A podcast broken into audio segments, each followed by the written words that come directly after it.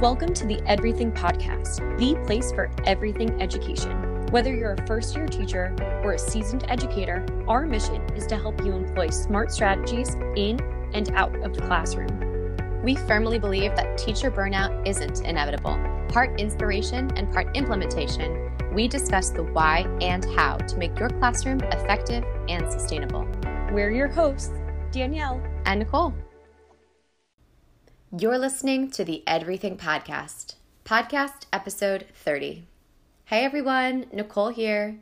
Just wanted to jump on and let you know that you won't be hearing from me and Danielle next week. We are going to be taking full advantage of our spring break. But that doesn't mean that we don't have an awesome guest for you the following week. We are so thrilled to welcome Nikki Dingrado, our friend, teacherpreneur, just awesome podcast guest altogether. You may recognize her from The Sprinkle Topped Teacher. And man, does she have an awesome episode for you all coming up quite soon.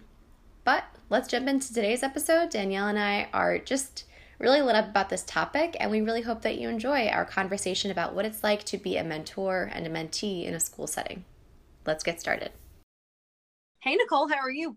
I'm so oh. great. We have some exciting things to chat about today. And with that, what has your experience been having a mentor or being a mentee in a school setting? For me, when I was a first year at the school that I'm at, I was given a mentor. They like assigned me one when I first got there. And I really uh, liked her and her personality. And we were about the same age and we had about the same amount of teaching experience. and what was kind of unusual about the situation was that it was her first time having a large group of ESL students, and it was not my first time having a large group of ESL students. So nice. it ended up being more of a peer mentorship kind of thing where I was sharing some of my background uh, expertise with working with that particular population, and she could shed some light on working at the school in particular. So I think that was a little bit of an unusual situation. Yeah. Although I feel like that happens probably more often than you might think when it for example, a, a, fresh grad comes into a school setting and then mm-hmm. they have an assigned mentor, I imagine that they're bringing a lot of new technology, new ideas, fresh perspective that, you know, if the mentor is open to it, maybe they'd be willing to take that on and have more of a working relationship. I was happy to say that was sort of my experience, especially in this student teaching experience that I had mm-hmm. with my uh, lead teacher.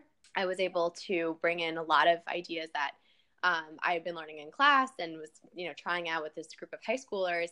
And I was definitely nervous to try it and nervous to sort of like bring that to her attention because she was sure. very old school. But she was very receptive and and willing to take it on and sort of use the classes as little guinea pigs in certain situations. So it ended up working out pretty well, but I totally hear you. I feel like sometimes the relationship kind of shifts as you get mm-hmm. to know each other and the needs of your kids. And there are really kind of two types of mentor mentee relationships you can encounter at a school, right? You have those who are actually like assigned yes. to be your mentor mentee, and then there are those that kind of become your mentor or mentee.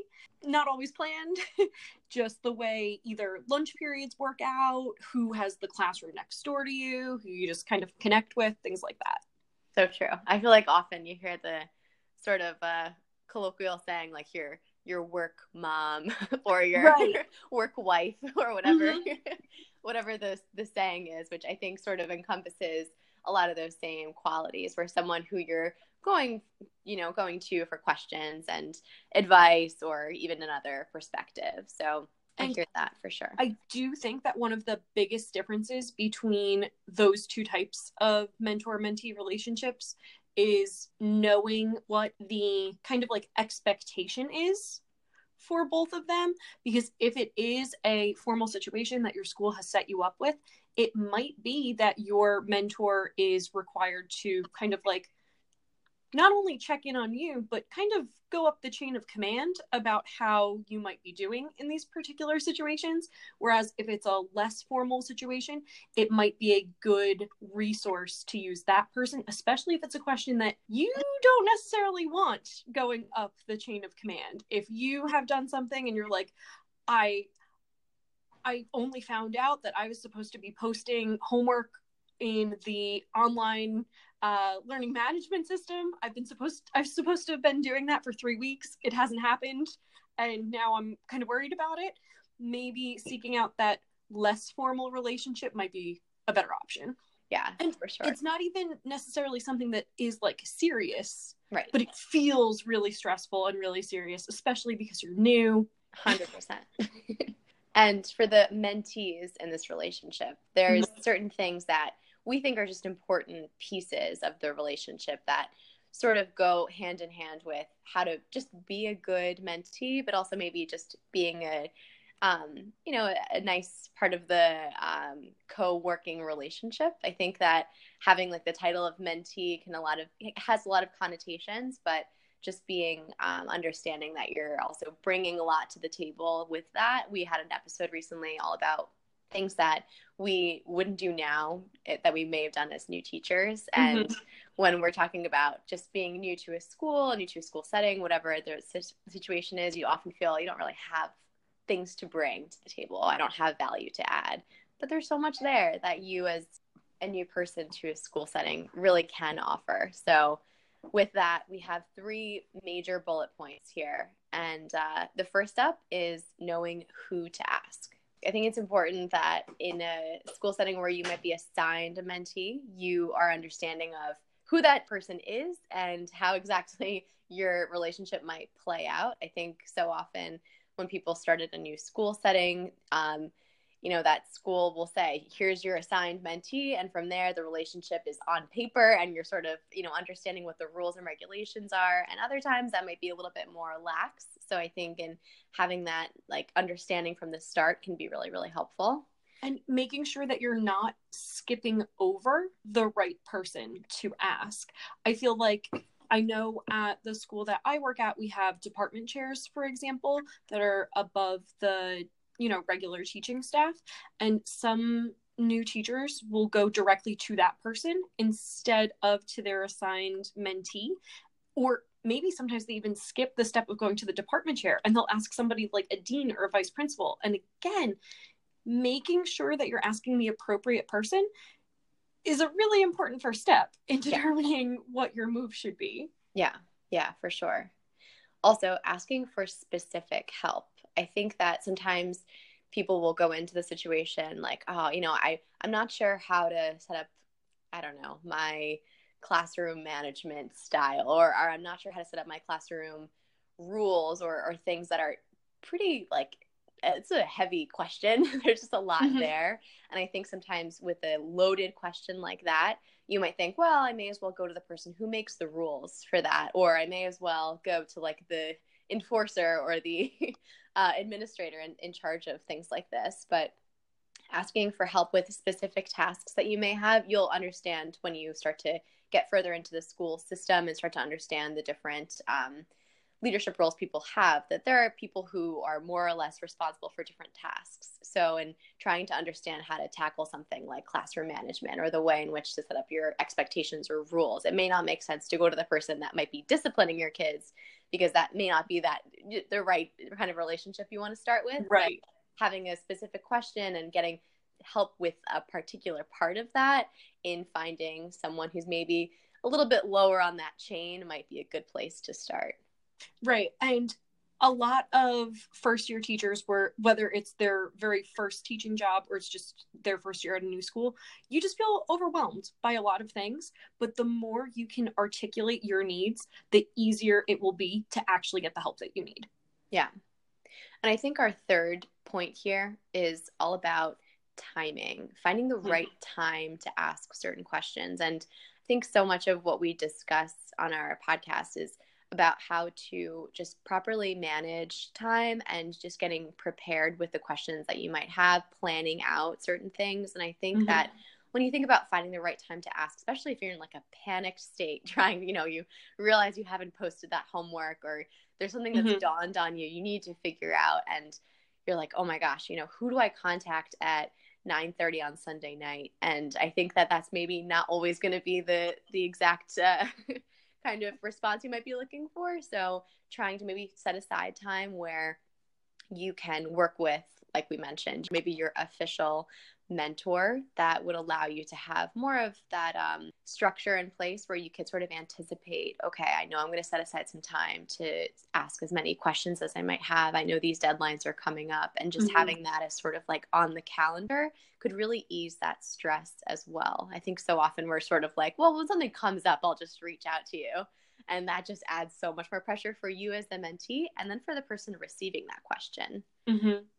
and maybe it is a really easy question to answer. It's got like a simple answer. It's just you don't know what it is. That's fine. But other times it might be something that's a little bit more involved. If I think a really good idea for those who are in that mentee position is to have a running list of questions that you want to ask that person. So that way you can go with the exact kind of information that you need feedback on present it to them and present it to them in the way that they like to be communicated with in addition yeah. to like a good time if you know that the person who is your mentor is probably not the person who's checking their email seven times a day maybe don't write up all of the questions in an email because right. now you're you're making the ask a whole lot bigger yeah maybe yeah. that's the kind of person who you stop by their classroom before homeroom or right after school and you have your organized list so that way you can just check off each of the boxes. You can take notes on it.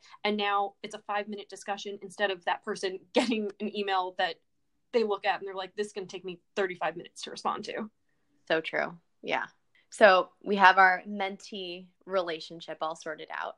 And now it's time for the mentors. What's expected? How do we set those expectations from the start? And mm-hmm. what do we really need to provide our mentees to make sure that it's the best relationship possible? Have you been a mentor before? I have, yes. I was a mentor last year to a new teacher who actually wasn't a new teacher. Um, she had some teaching experience, um, but I was able to take on just some small tasks day to day, um, checking in, and I sort of made it my mission to figure out the things that I, I wish that I knew starting mm-hmm. at the school. I didn't feel that were typically necessarily related to teaching for the first time, but it was yeah. more the ins and outs of working in that particular school setting. Mm-hmm. You know, in any school, in any job change, there are just so many just very particular things that if you haven't worked there before, you just won't yeah. know. And so right. I tried my best to make sure that I was really cognizant of the things that it took took me a while to figure out as a new teacher and trying to make sure that I had that all sorted out so that I could really go through all of those steps. You know, there are certain deadlines on the calendar as well. You know, there's certain reports are going out or there are going to be parent teacher conferences and things mm-hmm. that you just expect and can anticipate are going to probably um, just cause some questions and maybe even some uh, more nervous text messages or things right. like that so just having that sort of um, anticipation and, and, understanding how the calendar works and trying mm-hmm. to sit down with that mentee to make sure that they, you can sort of anticipate what they might ask before they ask it. So that was the way that I saw that relationship. And I think it worked well. Was that person in the same discipline as you or a different discipline? yes, they're in the same discipline, which made it a lot better, actually. And like I said in the start of the episode, we were able to sort of bounce ideas off of each other. And mm-hmm. I was really receptive to what she had to offer and vice versa. And it ended up being more of like a co worker kind of relationship versus mm-hmm. mentor mentee. And I think that happens so regularly. And I just want to encourage those who are new to the profession to just really try and see that relationship that way if you can. And I know I've been a mentor at the school for the last two years with two different first year teachers that I've been working with. And in both situations, it's been somebody who's been outside of my department that mm. they've paired me up with. And I try to encourage that mentee to find somebody within their department too. Yes. Because while I am certainly a good resource and want to help them out as much as possible, there are things that are particular to their department that I just I don't know. I don't know who the person in their department is that always has the I don't know, um the like most interesting way of engaging with the curriculum for computer science, for example. I I'm just so detached from that world that I wouldn't know who to point them to. So I do think that knowing what your mentor strength is is really important too. Um, oh, for for the mentees. Probably should have mentioned that before. Sorry. Um, but yeah, as a mentor, um, I think that one of the things that we kind of keep going back to, we said that the mentee should seek out the mentor when they know that they need to find out particular information. But really, the mentor should kind of take the reins and make sure that they're regularly seeking out the mentee, maybe even schedule some regular check ins. Oh, for sure. I agree with that. I think, especially if you just don't know the person very well, for you to just go and knock, knock, knock on their door mm-hmm. whenever kind of works, it's just kind of anxiety inducing for both people. I don't think that that really works very well. So, in having a regularly scheduled check in, it just sort of re- reduces that stress. And you know, you know, I won't have to give up my 25 minutes of my lunch period, you know, every so often because this person decides to come and see me. Instead, I know I'll see, see them Thursday afternoons. That's how the schedule yep. works, all of that. It's just nice to be able to anticipate that. And with that kind of anticipation, anticipating their needs, I've alluded to that mm-hmm. before, and it goes along with just being prepared with the calendar, understanding what deadlines are coming up, things that you probably have even experienced a little bit of anxiety about even just last year whatever mm-hmm. your teaching experience may be. Just knowing the things that cause that extra level of uh, care and just time. So anticipating what this mentee may be in need of is really helpful. And danielle and i you know we're both a big fan of lists so we're yes. all about just putting those together in a list. You know, here's a checklist of what you need to do before you send a report card. Here are the things you need to know before this. And I'm a big fan of that. And I think just having that little checklist just to kind of glance at, especially during those really kind of uh, stressful times of the year, can be really helpful for a mentee. I know that one of the things when I check in on my mentees, sometimes they don't know what question they need to ask at a particular time because you're new. You you don't know what you don't know. Yeah. Sometimes. Yep. And I think really reflecting back, it kind of reminds me of the episode that we did with Allie. She talked about documenting your experience as a first year teacher and how she's continued to do that even though she's no longer a first year teacher and that it really helped her kind of think about the growth that she's experienced. Yep. I think that if you are taking that advice to heart, that would make you an excellent mentor to have because you will instead of kind of having to come up with the things that you wish you had known at the time, you have a record of it. You're like, oh, if I had known this, that would have made all of the difference when I had my first um, back to school night, yeah. or when we had um, it. I think that sometimes it's not even those big events. I think it's often the events that are like really particular to your school. Yeah. Like what is that activity in the spring that all the kids go to yep. that the teachers judge a contest for yeah. put on a skit or it, just whatever it is yeah. and it's one of those things that everybody knows except the one new person yeah no, what you said before it really reminded me you know when you actually do have that sit down with your mentee and they come to you and you're like mm-hmm. okay what questions do you have and yep they might just not have any questions. It almost reminds yes. me of when a kid comes for extra help and you're like, mm-hmm. okay, what do right. I do? And you know, they're like, uh, you tell me everything. So, right. Right. Or everything. exactly.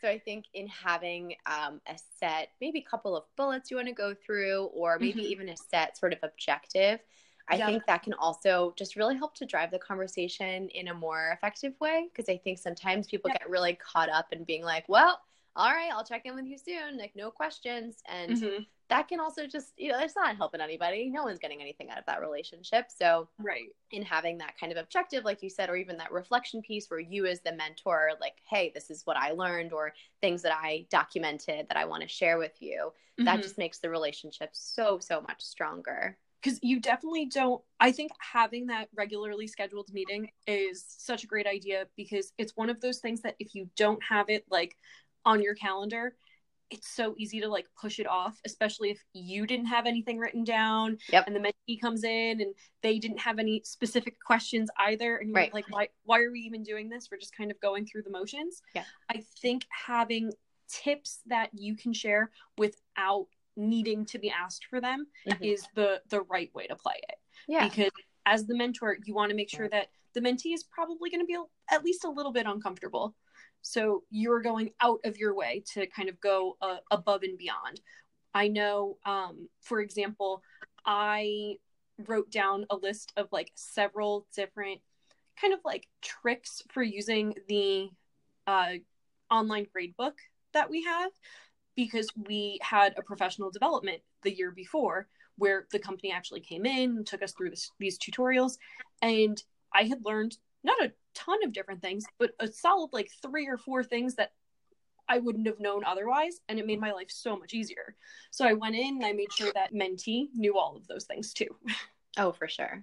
And if we reflect back on the different kinds of relationships if mm-hmm. you do have that state mandated um, mentor mentee situation mm-hmm. going on usually there's a lot of uh, checklists that you need to go through and i know just from talking to other people at my school so often it's like yeah yeah check it off check it off you know we did that we yeah. did that and i think that it really is meant to drive true con- meaningful conversation and just yes. trying your best to take advantage of that and you know at the end of the month or whatever semester both parties have to sign off that they in fact met and met all these mm-hmm. goals and things like that so just really trying to be honest with that and uh, really try and value that relationship because you're there to help that person whether or not they are truly a first year teacher they're new mm-hmm. to your school setting and yeah. just trying your best to give them as much value as you can that perfectly ties into the very next one which is one thing that i think mentors don't do enough which is share what it was like when you were new I feel like sometimes because you are the mentor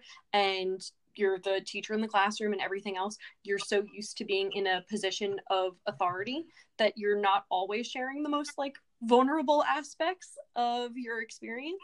And I think that that can be really inspiring for the mentee.